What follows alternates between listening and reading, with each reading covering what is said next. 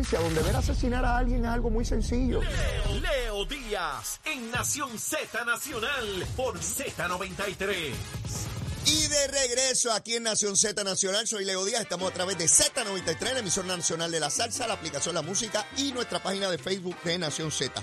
Y he seguido consultando alcaldes del PNP a ver si de verdad hay obra, porque como hay una gente que dice que no hay obra, y tengo ahora en línea telefónica al alcalde de Cabo Rojo, excelente pueblo allá, Jorge Morales. Alcalde, saludo, buen día.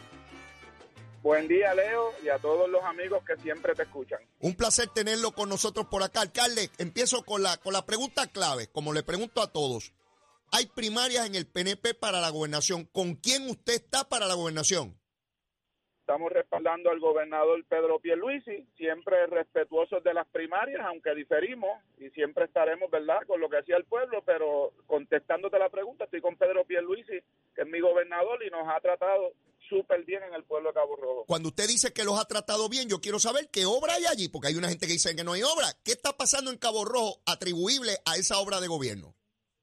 Pues mira, tenemos varios proyectos importantes bien cerca de poder comenzar con ellos, como es una promesa que me hizo el gobernador, que es la, la Puerto Rico 100 que va a Boquerón. Ya para el mes de entre mayo y julio debe estar colocándose la primera piedra de la construcción de los cuatro carriles con el carril de bicicletas, que fue una promesa muy importante para mí. La carretera que va de Boquerón hacia Laja ya comenzó la reparación. La, la, la carretera con rotulación de seguridad. Eso ya comenzó, ya está a punto caramelo. No, no comenzó la construcción, pero está a punto, ya está, ya está a puntito de comenzar. Tenemos también un proyecto que estuve reunido con personal de diseño del Departamento de Educación y otras personas, donde la Escuela Superior de Cabo Rojo, la Escuela Superior Inés, Inés María Mendoza, que es una escuela que cuando yo hablé con el gobernador y con el personal de educación, dije que, que, que en, en este siglo que existiera una escuela sin cancha bajo techo, donde los estudiantes no pudieran tomar una educación física de manera razonable, y más en estas épocas de sol y de calor, pues me dieron la grata noticia que tienen ya el comienzo del diseño, en un mes debe estar el 30%, se presentará al pueblo con un costo de cerca de 20 millones de dólares. ¿20 no millones? Para la, wow. No solamente no solamente para la cancha, sino también para remodelar todas las divisiones con un comedor ejemplar, biblioteca ejemplar, oh. salón de música que no lo tiene, salón de arte, eh, reparación de un canal de agua, ¿verdad? Que lo, los huracanes lo han deteriorado, sí. entre, entre otras obras, incluyendo la cancha de bajo techo y no sé cómo decirlo en español, pero un drop-off de estudiantes donde ahora mismo se dejan en el medio de la carretera de la urbanización, donde los estudiantes van a poder sí, entrar. Donde, eh, donde, donde se dejan y se recogen lo, los estudiantes, un punto de... de donde se dejan, sí. se recogen los estudiantes. Es, eso es un proyecto demasiado importante Claro. para mí, para el pueblo de Cabo Rojo. de seguridad. Eh, también ya comenzaron, eh, estuve en reuniones con ellos, comenzaron, es verdad, con los contratistas y personal de acueducto, Ajá. la reparación de tres pozos de agua en el pueblo de Cabo Rojo, incluyendo el de la comunidad Cerrillo, que ocasiona que el agua se vaya constantemente en la parte de lo que se conoce como Joyuda, Sabana Alta, Cerrillo, Plan Bonito, etcétera. Alcalde, cuando se, atiende, va- cuando se atiende ese proyecto, ¿de cuántas familias o personas estamos hablando que se benefician de él? Oye, un número exacto, miles de familias. Yo, wow. Vamos a estar hablando de 5, 5, 6, 7 mil familias, porque es un sector grande. Ok. Eh, eh, es un proyecto, entre otros. El municipio de Cabo Rojo también puso un dinero en coordinación con el gobernador de Acueducto. El municipio puso 2.5 millones para cambiar las tuberías de agua eh, de 4 pulgadas que dan eh, ocasionan dificultad en la época alta de alto turismo en el combate y ya ese proyecto fue adjudicado, ya hay diseñadores y ya están próximos a comenzar. Es un proyecto también este muy importante para nosotros. Ya. También ya tenemos el compromiso del, del gobierno de la carretera de Sabana Alta, que está en malas condiciones, en una estatal, que fue nuestra tercera prioridad. Ya próximamente estaremos realizando el convenio para poderla para poderla realizar y darle ¿verdad? una calidad de vida mejor eh, a esos a esos residentes y por último eh, y sé que eso se va a dar el compromiso del gobernador del traspaso para la administración del balneario público de Boquerón. Y eso está, yo entiendo, como decimos en el refrán, a punta de caramelo, así que esperamos pronto darle buenas noticias al pueblo.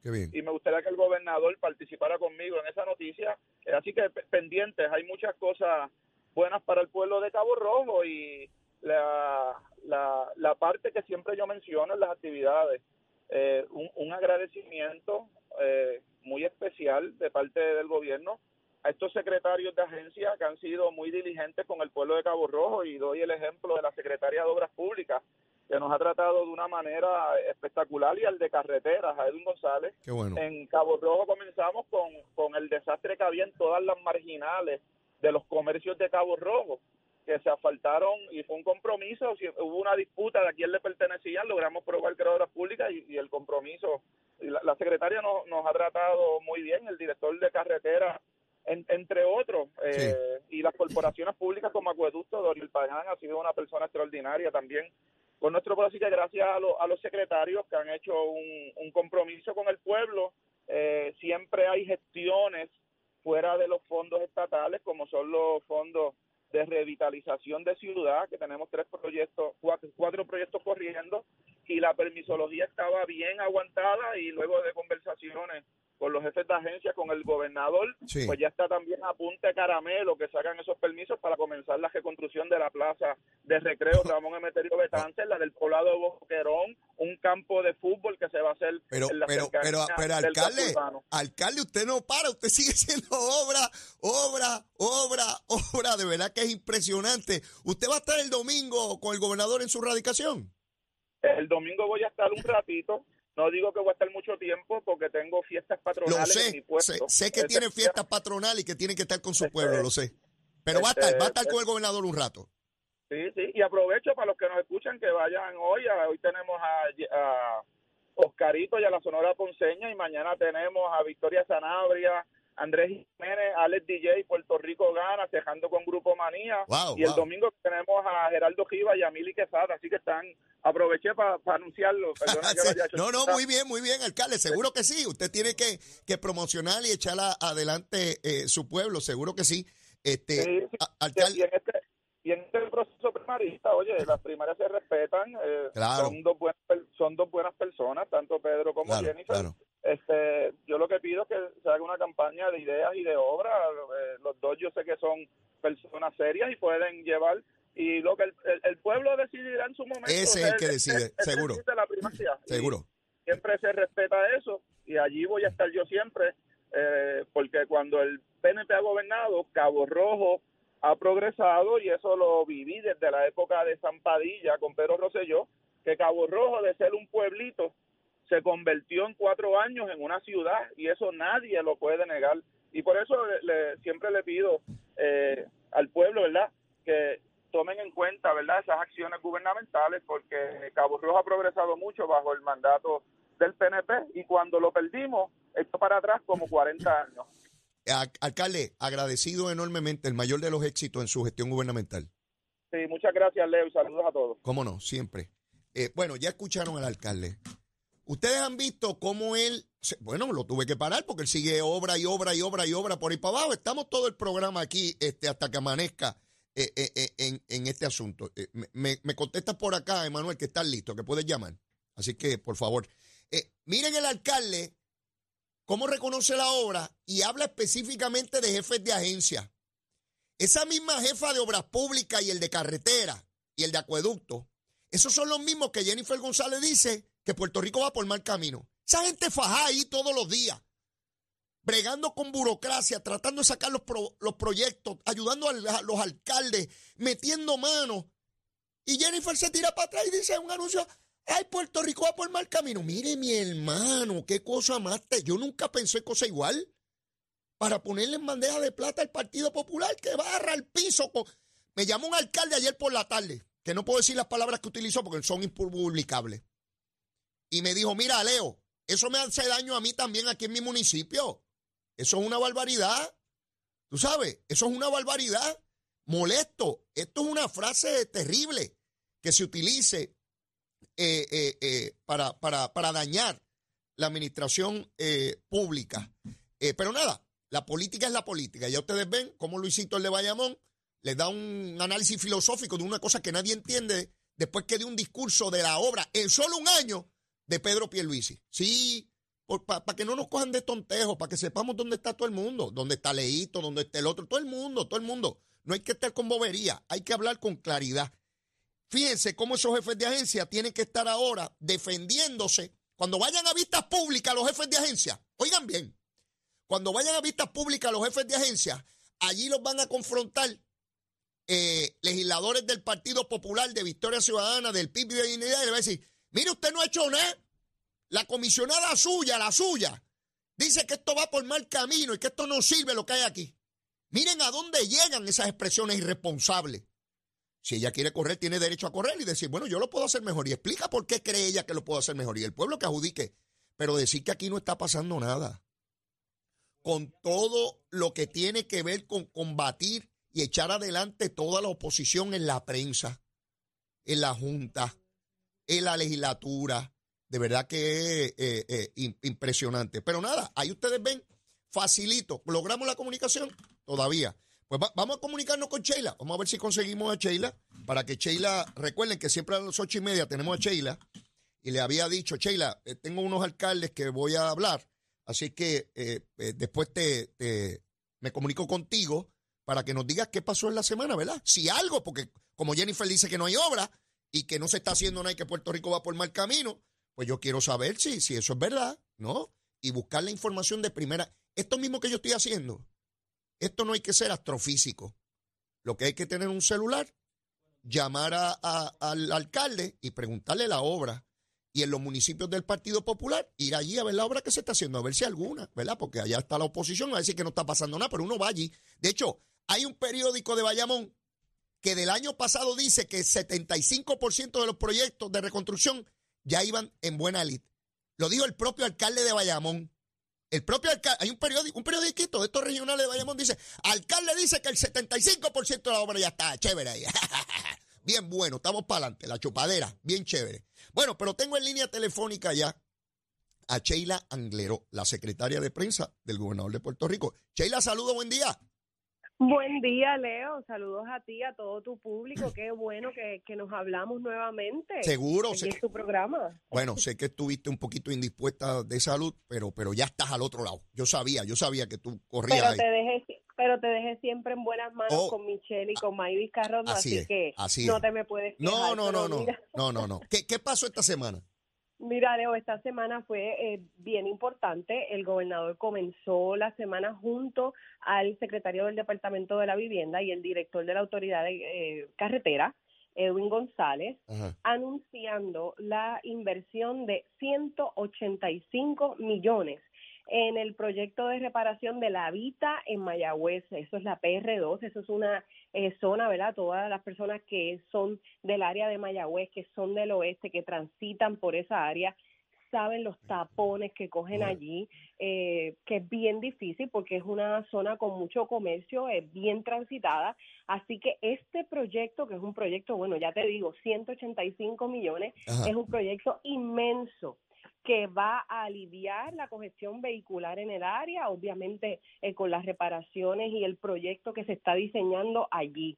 Eh, ¿Por qué con el Departamento de la Vivienda? Porque, mira, Leo, este es el tercer proyecto que se utilizan fondos del Departamento de la Vivienda de CDBG, en este caso 49 millones, para eh, insertarlos en proyectos de carretera. Y esto se ha logrado gracias a que el gobernador Pierluisi, que mantiene una excelente relación con la secretaria del Departamento de Vivienda Federal, pudo hacer las gestiones para que eh, para que se, se incluyan estos proyectos como parte del uso de esos fondos de CDBG. Así que aquí se están dando del Departamento de la Vivienda 49 millones. Adicionales a eso, la Autoridad de Carretera ganó un grant de 90 millones. Ese esfuerzo, estos son fondos federales, ¿verdad? Pero con eh, que, que, cabe destacar que ha sido un esfuerzo del gobierno eh, de Pedro Pierluisi adicional. La Autoridad de Carreteras logró esta propuesta de 90 millones, así que eh, toda la zona ah, oeste eh, va a tener un proyecto allí de primer de primer orden, espectacular. Varias cosas, Sheila. Yo he estado entrevistando alcaldes He entrevistado casi una docena de ellos, del, del, de- del gobierno, del Partido Nuevo Progresista. La inmensa mayoría de ellos me destacan elocuentemente la obra de infraestructura vial, carreteras, puentes que se está realizando por todo Puerto Rico. Eso, eso de, de- de una parte. En cuanto a esos fondos que tú señalas de carretera, para que nuestra gente esté bien clara, los que me ven y me escuchan diariamente, estos son fondos discrecionales. Quiere decir que estos no son fondos para todo el mundo. Tiene que haber propuestas por parte de los estados y los territorios de qué harían con los fondos. Ellos evalúan a nivel federal cuál es el mejor proyecto, cuál es el mayor innovador, creativo, eh, que, tenga lo mejor. Y a esos proyectos es Correcto. que le dan dinero. Y eso fue lo que logró esta administración y por eso es que le dieron esa cantidad de, mi- de millones de Sí, dólares. este, este, de hecho, este de la Vita Mayagüez, eh, de cientos de proyectos que se sometieron Ajá. de los, de los diferentes estados y territorios, este fue uno de los 26 que escogieron, de cientos que habían. Así que eso es bien importante en toda la nación. en toda la nación. Wow. Así mismo es. Wow. Así que eh, es bien importante. Hablando de eso, eh, Leo, ahora mismo en, en la Autoridad de Carreteras tiene 500 proyectos alrededor de toda la isla que lo que en construcción, Sí. lo que representa 970 millones de dólares ahora mismo en proyectos solamente de la Autoridad de Carreteras. No estoy contando los 2.800 proyectos que hay en construcción de FEMA, ni estoy contando los proyectos de la Autoridad de Acueductos, que hay 238 proyectos cuyos 65 ya están ahora mismo en construcción. Así que, y por ahí podemos seguir eh, sumando, ¿verdad? Que tenemos AFI, eh, que tenemos otras agencias también que están trabajando en lo que es la reconstrucción, el mismo Departamento de Educación con las escuelas, las columnas cortas. Así que todo eso, eh, todos esos proyectos están ahora mismo, como ha dicho el gobernador, si algo está pasando es que tenemos a nuestra industria de la construcción, ingenieros, obreros a capacidad. Y, y eso es lo que ahora mismo, ¿verdad? El esfuerzo que está haciendo el gobernador de atraer eh, más, más personas, de incluir en las escuelas la enseñanza vocacional en construcción para poder insertar más trabajadores a lo que es, a lo que es la obra, los proyectos, la construcción, porque ya estamos a capacidad. Pero mira, Leo, el gobernador estuvo también en Quebradillas allí anunció otra vez con fondos de CDBGDR, que son fondos del Departamento de la Vivienda, Sí. esto es un proyecto de revitalización de la ciudad. Contigo he hablado de este tipo de proyectos porque estos son fondos y, y yo sé que has estado en conversación con varios alcaldes y muchos de ellos ya te han dicho porque cuando esta administración llegó había cero proyectos de revitalización de la ciudad con los alcaldes y ya tenemos 322 encaminados. De hecho, la semana que viene, bueno, esto te lo adelanto ya. Ah, dale, Pero dale. la semana que viene vamos a inaugurar uno, que el gobernador estuvo en la primera piedra y ya va a ir, va a, ir a inaugurarlo. Ah, ya, ya, Pero ya, ya es- ese, ya ese se concluyó y va a inaugurarlo. Eso es así. Pero este de Quebradillas, Ajá. bien importante, es el Paseo Linares. Y eso es un eh, paseo que nosotros tuvimos, ¿verdad? Fue con el gobernador, tuvimos la oportunidad de estar allí anunciando la primera piedra. Sí. Eh, se va a revitalizar completamente, lo que va a ayudar en no solo a eh, las personas de la comunidad eh, que están allí justo en el casco del pueblo, sino Ajá. también a todos los pequeños comerciantes que hay alrededor de la plaza y de y del casco urbano. Ajá. Así que estos proyectos son bien importantes porque los propios alcaldes son los que están escogiendo qué van a, vitaliz- a revitalizar del casco urbano para poder eh, impulsar ese desarrollo económico que es bien importante. Así que eso fue en Quebradillas, Leo, en Naranjito, que el gobernador estuvo con el con el alcalde Orlando Ortiz, que sé que has estado hablando Oh, con él. el estu- alcalde. estu- estuvo conmigo y también Sí. tuve que pararlo porque seguía hablando de obra y obra y obra. Se me iba a quedar con el programa. Sí, él allí también, en Naranjito, aprovechó la oportunidad para, para hablar de todos los proyectos que está haciendo. Ajá. Habló, obviamente, de, de un tema que ya todos conocemos, que es el puente adelantado, Sí. que por mucho tiempo eh, no se le había, como uno dice, no se le había metido mano y esta administración llegó, identificó los fondos y ya se está reparando. Así que el alcalde, obviamente, eh, a nombre del pueblo de Naranjito y de todas las personas que transitan, agradeció eso porque teníamos a, a la gente eh, en un problema de seguridad, Sí, ¿verdad? En sí. un puente que no estuvo listo en, eh, en la administración de Aníbal Acevedo Vilá y aún así se inauguró. Pero mira, Leo, en Naranjito el gobernador inauguró lo que se llama el Centro Suyen, dos generaciones. Ajá. Y es un centro para cuidado eh, de niños que también ofrece servicios a sus padres o sus abuelos y la idea es que se integren Mm. no solo los niños, sino también los adultos, ¿verdad? Para, para eh, impulsar, como se llama el centro, estas dos generaciones. Ese proyecto eh, se están invirtiendo aquí en Puerto Rico, se están invirtiendo más de 8 millones en. 13 centros que se van a estar inaugurando. Este es el segundo que se inaugura, ya se inauguró uno en Toa Baja, Ujú. pero se van a estar inaugurando 13 centros alrededor de la isla como una primera fase. Así que eh, hoy el gobernador va a estar eh, en Bacardí, allí va a estar con la empresa privada anunciando un proyecto de energía.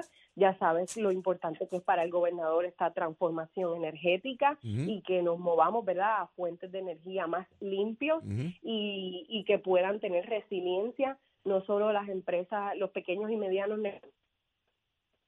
Ha logrado que casi 900 pe- tengan placas solares Porque se, han, se, han, se ha podido dar esa ayuda, pero también los grandes comercios, como es la empresa Bacardí, que tanto aporta al turismo de Puerto Rico y a la economía de Puerto Rico, puedan también eh, tener sus propios sistemas de energía. Así que, Leo, sé que hoy estamos corriendo Sí. eh, un poco ta- tarde. sí, y de hecho tengo, tengo otro, tengo otro alcalde en línea que viene por ahí ya, Pues eh, que ya lo debo tener en línea, pero no me, pero me adelantaste solamente una cosita para la semana que viene y fue a mitad del discurso, así que ahora yo quiero algo más que, que otra cosita ahí para la semana que viene. Pues mira, la semana que viene, importante, el gobernador sigue a través de la isla eh, lo que es haciendo cortes de cintas, primeras piedras, Ah, trabajando en lo que es la, la Obra, reconstrucción de Puerto obra, Rico y más obras. Así es. Y el, Leo. dom- y el domingo, pues, tiene su actividad de, de erradicación de candidaturas, ya eso en el aspecto político, de- dentro de las comparecencias del gobernador.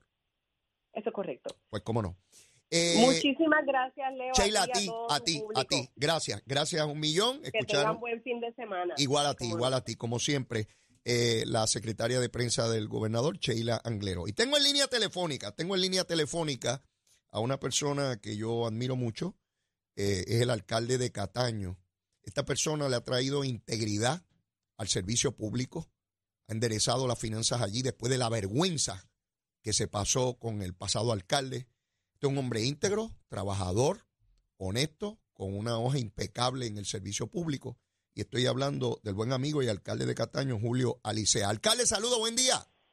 Saludo, Leo, a ti y a los miles de radioescuchas en esta mañana de hoy. Dios los bendiga a todos. Alcalde, la pregunta primaria para todo el que entrevisto. Hay primarias en el Partido Nuevo Progresista a la gobernación. ¿Con quién usted está?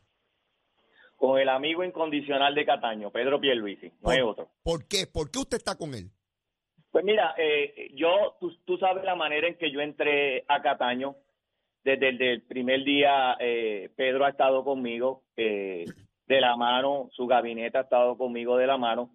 Eh, esa es una de las razones. Eh, aquí yo tengo un listado de proyectos que posiblemente eh, no pueda mencionártelos todos, tal vez por el tiempo. Yo llevo 18 meses y aquí yo tengo más de 20 proyectos ya en construcción. Hábleme, en hábleme, diseño. hábleme, hábleme, hábleme de esos proyectos. Hábleme, hábleme. No, no, pero te quiero darte un dato bien importante de Sí. por qué yo estoy con Pedro. Ajá, Y es que yo llevo 18 meses en, en esta administración ajá. y lo digo con mucho respeto a la señora comisionada residente, que yo la quiero y yo la aprecio. Yo no he recibido una sola llamada como alcalde de la, de la comisionada residente en Washington. Yo he tratado En todo, de... en todo, en todo ese tiempo, nu- nunca lo ha llamado. Eh, nunca me ha llamado, eh, nunca se ha preocupado por la gente de Cataño, y lo digo con todo respeto. He tratado en tres ocasiones eh, reunirme con la comisionada residente y no he recibido una sola llamada de su de su de, de su equipo de trabajo. Sí. Por eso es que yo estoy con Pedro, simplemente por la obra y, y porque, eh, y con todo respeto a la comisionada, residente, nunca me ha llamado, nunca me ha visitado, nunca ha ido a Cataño. ¿Sabes? No hay otra manera, de verdad, con mucho respeto. Sí. Eh, eso para mí eh, eh, no tenía idea de que eso fuese de esa manera.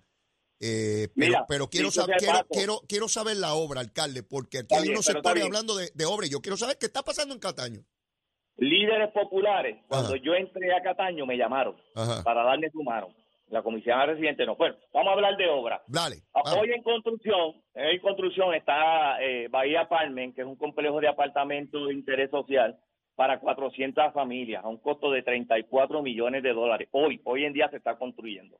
Hoy en día se está construyendo en Cataño un, un refugio para mujeres maltratadas eh, y que deambulan con VIH y SIDA a un costo de 2.5 millones. Ajá. Hoy estamos remodelando el CDT de Cataño a un costo de 6 millones de dólares y quiero hacer hincapié en este proyecto Ajá. y en lo que ha dicho Pedro a través de los medios de comunicación. Este proyecto de 6 millones de dólares, hubo dos subastas y vinieron desiertas. Se pudo adjudicar en una tercera subasta y es el problema que constantemente tenemos todos los alcaldes y todas las alcaldesas de que no hay capacidad de mano de obra para los proyectos que están corriendo. Sí. La carretera 165 se remodeló, se repavimentó a un costo de 2. 2.7 millones de dólares y próximamente la carretera 869 Ajá. se va a repavimentar a un costo a un costo de 6 punto- de 1.6 millones. Ajá. Los residenciales de Juanamato y Jardines de Cataño que para más de 30 años no se estaban pintando, Sí. hoy se están pintando a un costo de 3 millones de dólares. Hoy compramos con fondos federales cinco patrullas, dos ambulancias a un costo de 600 mil dólares. Ajá. Hoy estamos en diseño y permisología de la plaza más hermosa del pueblo de Puerto Rico a un costo de 10 millones de dólares.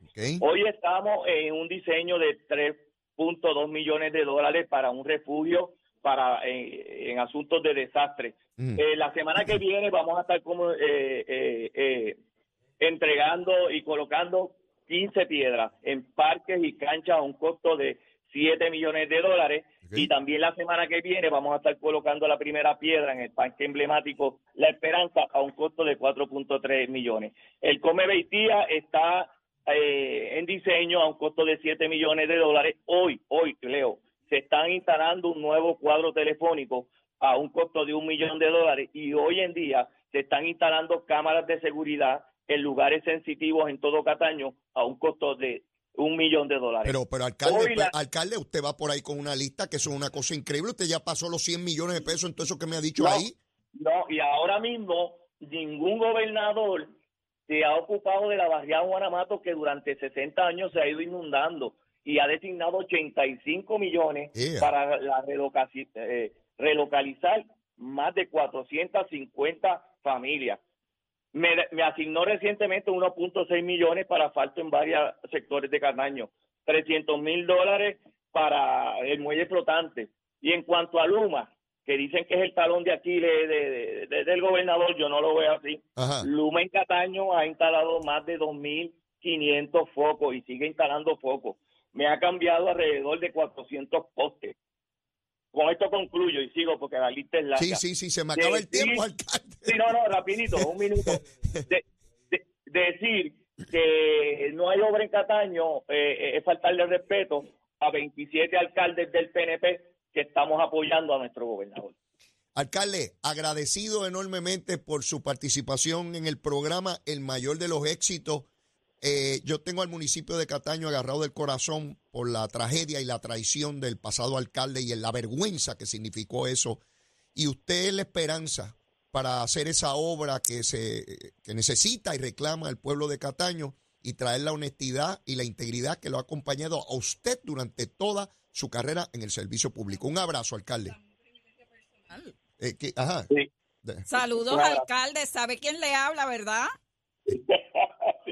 sí, Ana, saludos, bendiciones. Saludos. Yo, yo soy, yo vivo en Cataño, Ah, soy sí. residente de Ah, Cataño mira para allá. y estoy Sí. unida con el señor alcalde para la legislatura municipal. Ah, no me digas tú, Ana, eso no Mira. lo sabía. Sí. No lo sabía. Que te lo diga el alcalde, no te lo voy a decir yo. Sabes, Ana, que tienen mucho trabajo, tienen mucho trabajo. Eh, para terminar, eh, nuestro estado financiero del 2022-2023 refleja un desarrollo económico increíble, pero increíble en el IBU, en la contribución sobre la propiedad, en, la, en los ingresos de permiso, en patente municipal. Cataño se está desarrollando. Gracias, Gracias a las gestiones del señor gobernador. Un abrazo y el mayor de los éxitos. Gracias. Ahí está, ahí está. Jennifer González no lo ha llamado ni una sola vez un municipio que provocó vergüenza a su pasado alcalde, que había que darle la mano a este nuevo alcalde, estar con él. Esa es la que dice que es el cambio y que en Puerto Rico no está pasando nada y este hombre puede estar horas ahí hablando de la obra. Esto es increíble. Y el alcalde de Bayamón dice que Jennifer tiene razón. Mire, mi hermano, hay que tener la sangre, horchata en la sangre para uno solidarizarse con un, mensaje como ese. Y yo hablo con cuanto alcalde y alcaldesa de Puerto Rico y todos tienen un montón de obra allí. Pero mire, yo voy a seguir quemando el cañaveral con la lengüita mía, es chiquita pero bien sabrosa, ¿sabe? Yo voy a seguir por aquí para abajo a Tojendel. Ya llegó la licenciada Ana Quintero y venimos a quemar el cañaveral en Z93. Mire, llévatela, che. Buenos días, Puerto Rico. Soy Manuel Pacheco Rivera con el informe sobre el tránsito. A esta hora de la mañana continúa el tapón en la gran mayoría de las carreteras principales del área metropolitana, como es el caso de la autopista José Diego desde el área de Bucanán hasta la salida hacia el Expreso a las Américas y también la carretera número 2 en el cruce de la Virgencita y en Candelaria en Baja y más adelante entre Santa Rosa y Caparra. También algunos tramos de la PR5, la 167 y la 199 en Bayamón, así como la avenida Lomas Verdes entre la American Military Academy y la avenida Ramírez de Arellano. Por otra parte, la 165 entre Cataño y Guaynabo en la intersección con la PR20 y el expreso Valdeoriotti de Castro desde la confluencia con las rutas 66 hasta el área del aeropuerto y más adelante cerca de la entrada al túnel Minillas en Santurce. Por otra parte, la avenida 65 de Infantería en Carolina y el expreso de Trujillo en dirección a Río Piedras, la 176, 177 y la 199 en Cupey y la autopista Luisa Ferré entre Montelledra y la zona del Centro Médico en Río Piedras y más al sur en Caguas, además de la 30 desde la colindancia de Junco Sigurabo hasta la intersección con la 52 y la número 1. Hasta aquí el informe del tránsito, ahora pasamos al informe del tiempo. El tiempo es traído ustedes por Winmar Home, energía de la buena. Crosco, sella hoy a la segura con Crosco. Para hoy, viernes 29 de septiembre, el Servicio Nacional de Meteorología pronostica para todo el archipiélago un día parcialmente nublado, húmedo y muy caluroso, con una advertencia de calor excesivo desde las 10 de la mañana hasta las 5 de la tarde, continuando el patrón de lluvia de los últimos días. En el este y el área metropolitana se esperan aguaceros pasajeros en horas de la mañana y en la tarde se esperan aguaceros y tormentas eléctricas para todo el archipiélago, con el interior, el oeste y el noroeste recibiendo la mayoría de las lluvias. Los vientos estarán generalmente del este de 5 a 10 millas por hora, con algunas ráfagas de 15 a 20 millas por hora las temperaturas máximas estarán en los altos 80 grados en las zonas montañosas y los medios altos 90 grados en las zonas urbanas y costeras, con los índices de calor alcanzando los 106 grados. Hasta aquí el tiempo les informó Emanuel Pacheco Rivera. Yo les espero en mi próxima intervención aquí en Nación Z Nacional que usted sintoniza a través de la emisora nacional de la salsa Z93.